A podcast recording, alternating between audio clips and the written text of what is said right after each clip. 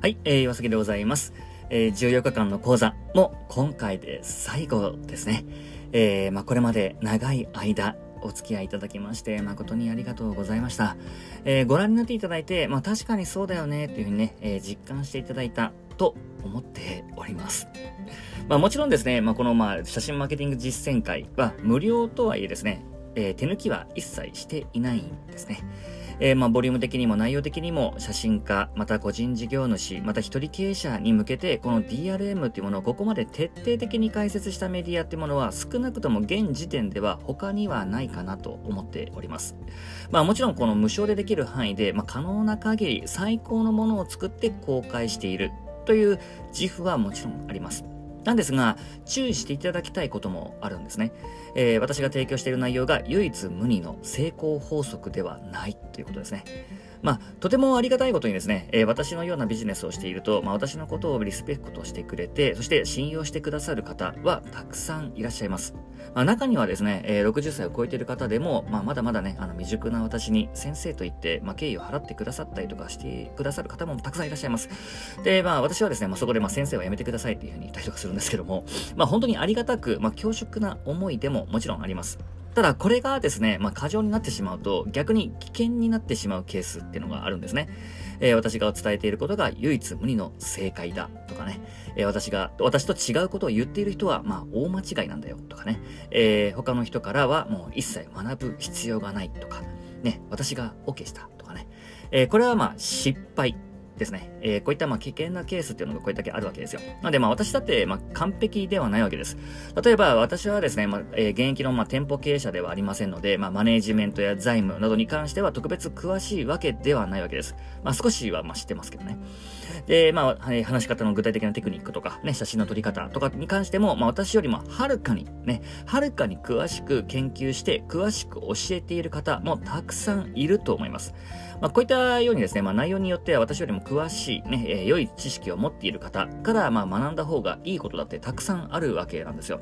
また、この、まあ、マーケティングの分野でも、まあ、正解っていうものは一つではないので、まあ、学ぶ手法だったりとか解釈も人それぞれなんですね。まあ、あくまで私が提供するのは絶対の成功法則ではないってことです。まあ、そんなものはもちろん存在するわけないんですよね。まあ、まあ、そんなことがですね、まあ、存在するのであれば、まあ、マーケターであったりとか、コンサルタントっていうものはもう全員、全員億万長者なわけですよ。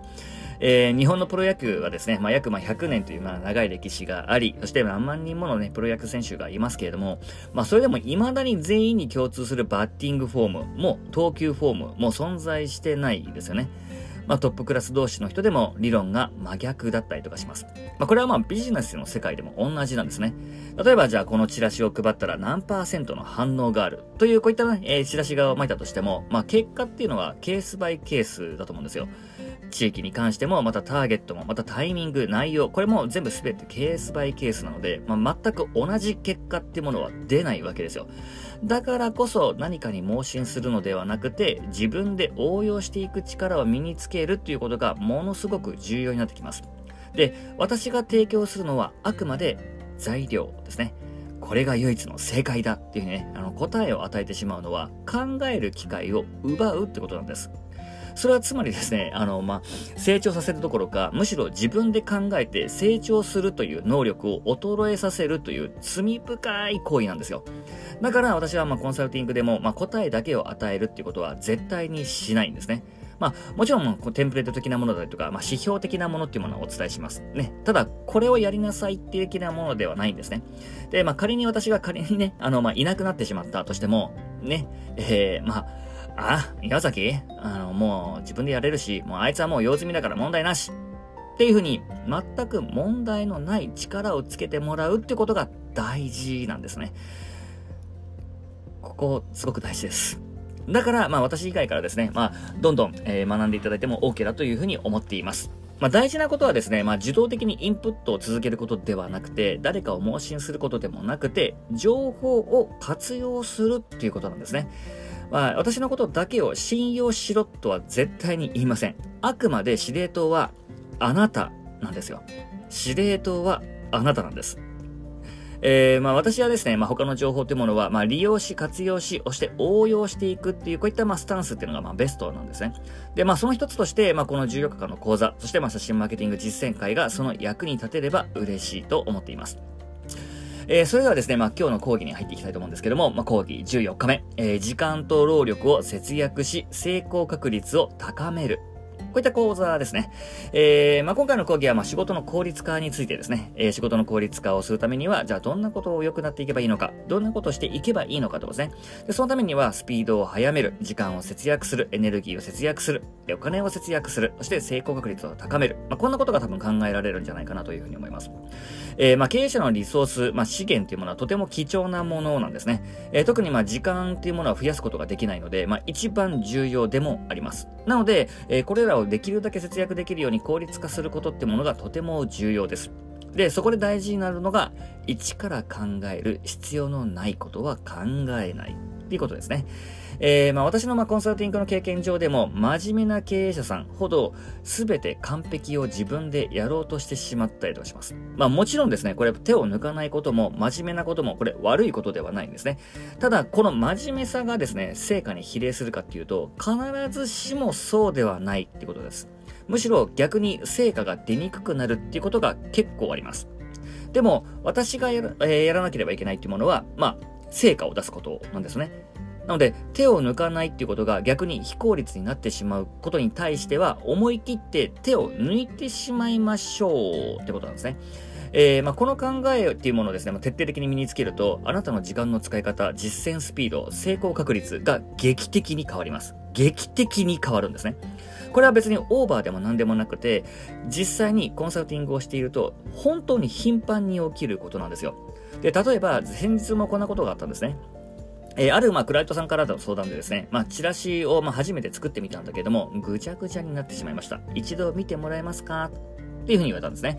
それでまあ、えー、拝見したところ、まあ、失礼ながらにですね、まあ、確かにお世辞でも、まあ、いい出来とは言えないものだったわけです。で、まあ、この方はですね、まあ、チラシを作るのももちろん初めてだし、またワード自体ももちろん苦手だったので、まあ、そもそもどうやってチラシを作ったらいいかわからなかったわけですね。まあ、もちろん、ま、自作のチラシなので、まあ、完成度の高い綺麗なデザインである必要ってものは全くないわけです。しかし、作っていただいたものってものは、それ以前の問題だったんですね。えー、まあ、配置、バランス、フォント、すべてが素人目から見ても、まあ、あまりにもちょっと悪すぎたわけです。なので、そこで、まあ、私はこういったアドバイスをしたわけです。ですえー、一から自分で考えて、一から自力で考えるのは効率が悪いのでやめましょう。チラシ、書き方と検索をすれば、チラシの書き方の基本ルールを解説しているサイトは山ほどあるので、それをいくつか読んでみてください。で、チラシ、テンプレート、チラシ、ひな形とかで検索をすれば、ワード形式のテンプレートは無料で配られているはずです。それを使った方がはるかに効率的だし、えー、良いものができますよ。で、その上で他の競合チラシや、えー、他業種のチラシでいいなっていうのを思ったところ、部分をまあ参考にしていってください。っていうふうに言ったわけです。で、その結果、どうなったかっていうと、最初に作ったものよりも、はるかにクオリティの高いチラシが出来上がりました。しかも、時間も動力も、最初に作ったチラシの数分の1でできたんですね。で、まあ、この例でもそうだと思うんですけど、まあ、真面目な方ほど真剣に一から全て自分でやろうとしてしまいます。なので、まあ、真面目で真剣なことってものは素晴らしいんですけれども、成果を出すという意味では、ものすごくこれ効率が悪くなってしまうんですね。なんでこれまあ節約できるところは、まあ、もちろん節約をしていただいて、かつ成功確率も高めて、浮いたリソースを他の部分に回すってことです。で、これができるようになると、本当に劇的に変わるので、必ずこれ意識するようにしてみてください。ということですね。今回はま2つです。えー、考えるのではなく探すっていうところと、またスワイプワイファイルですね。えー、まあ、スワイプワイファイルをま集めようみたいなね。えー、この2つの、え講義をちょっとね、えお渡ししたいなというふうに思っておりますので、ぜひ、え実践ベースで使ってみてください。でですね、まあ、今回でまあ最後になりますので、えー、とまあ最後まで読んでいただいた方も多分いらっしゃるんじゃないかなと思うんですけども、まあ、感想やまあご意見などをお送りください。で、まあ、今回のね、講義を見ていただいて、まあ、感じたことをぜひね、あの、私に送っていただければいいかと思います。で、内容に関しては、これ何でも構いません。えー、感想、またこれからの決意、ね、復習、気づいたこと、そして実践してみようと思ったことですね。これはもう何でも構いません。なので、まあ、まず送っていただけると嬉しいです。そして、えー、まあ、理由に関しては、まあ、二つあります。えー、一つはですね、まあ、私がですね、まあ、あなたの考えであったりとか、感想をただ知りたいからですよね。これ、もうストレートにそのままです。えー、まあ、もちろんこの写真マーケティング実践会はですね、まあ、今後もどんどんと進化させていきたいと思ってますので、なので、まあ、運営の方針の参考として、あなたのフィードバックが欲しいんですね。で、あとは、えー、感想いただければ、まあ私にとってももちろん嬉しいので、まあ運営の励みにもなりますよね。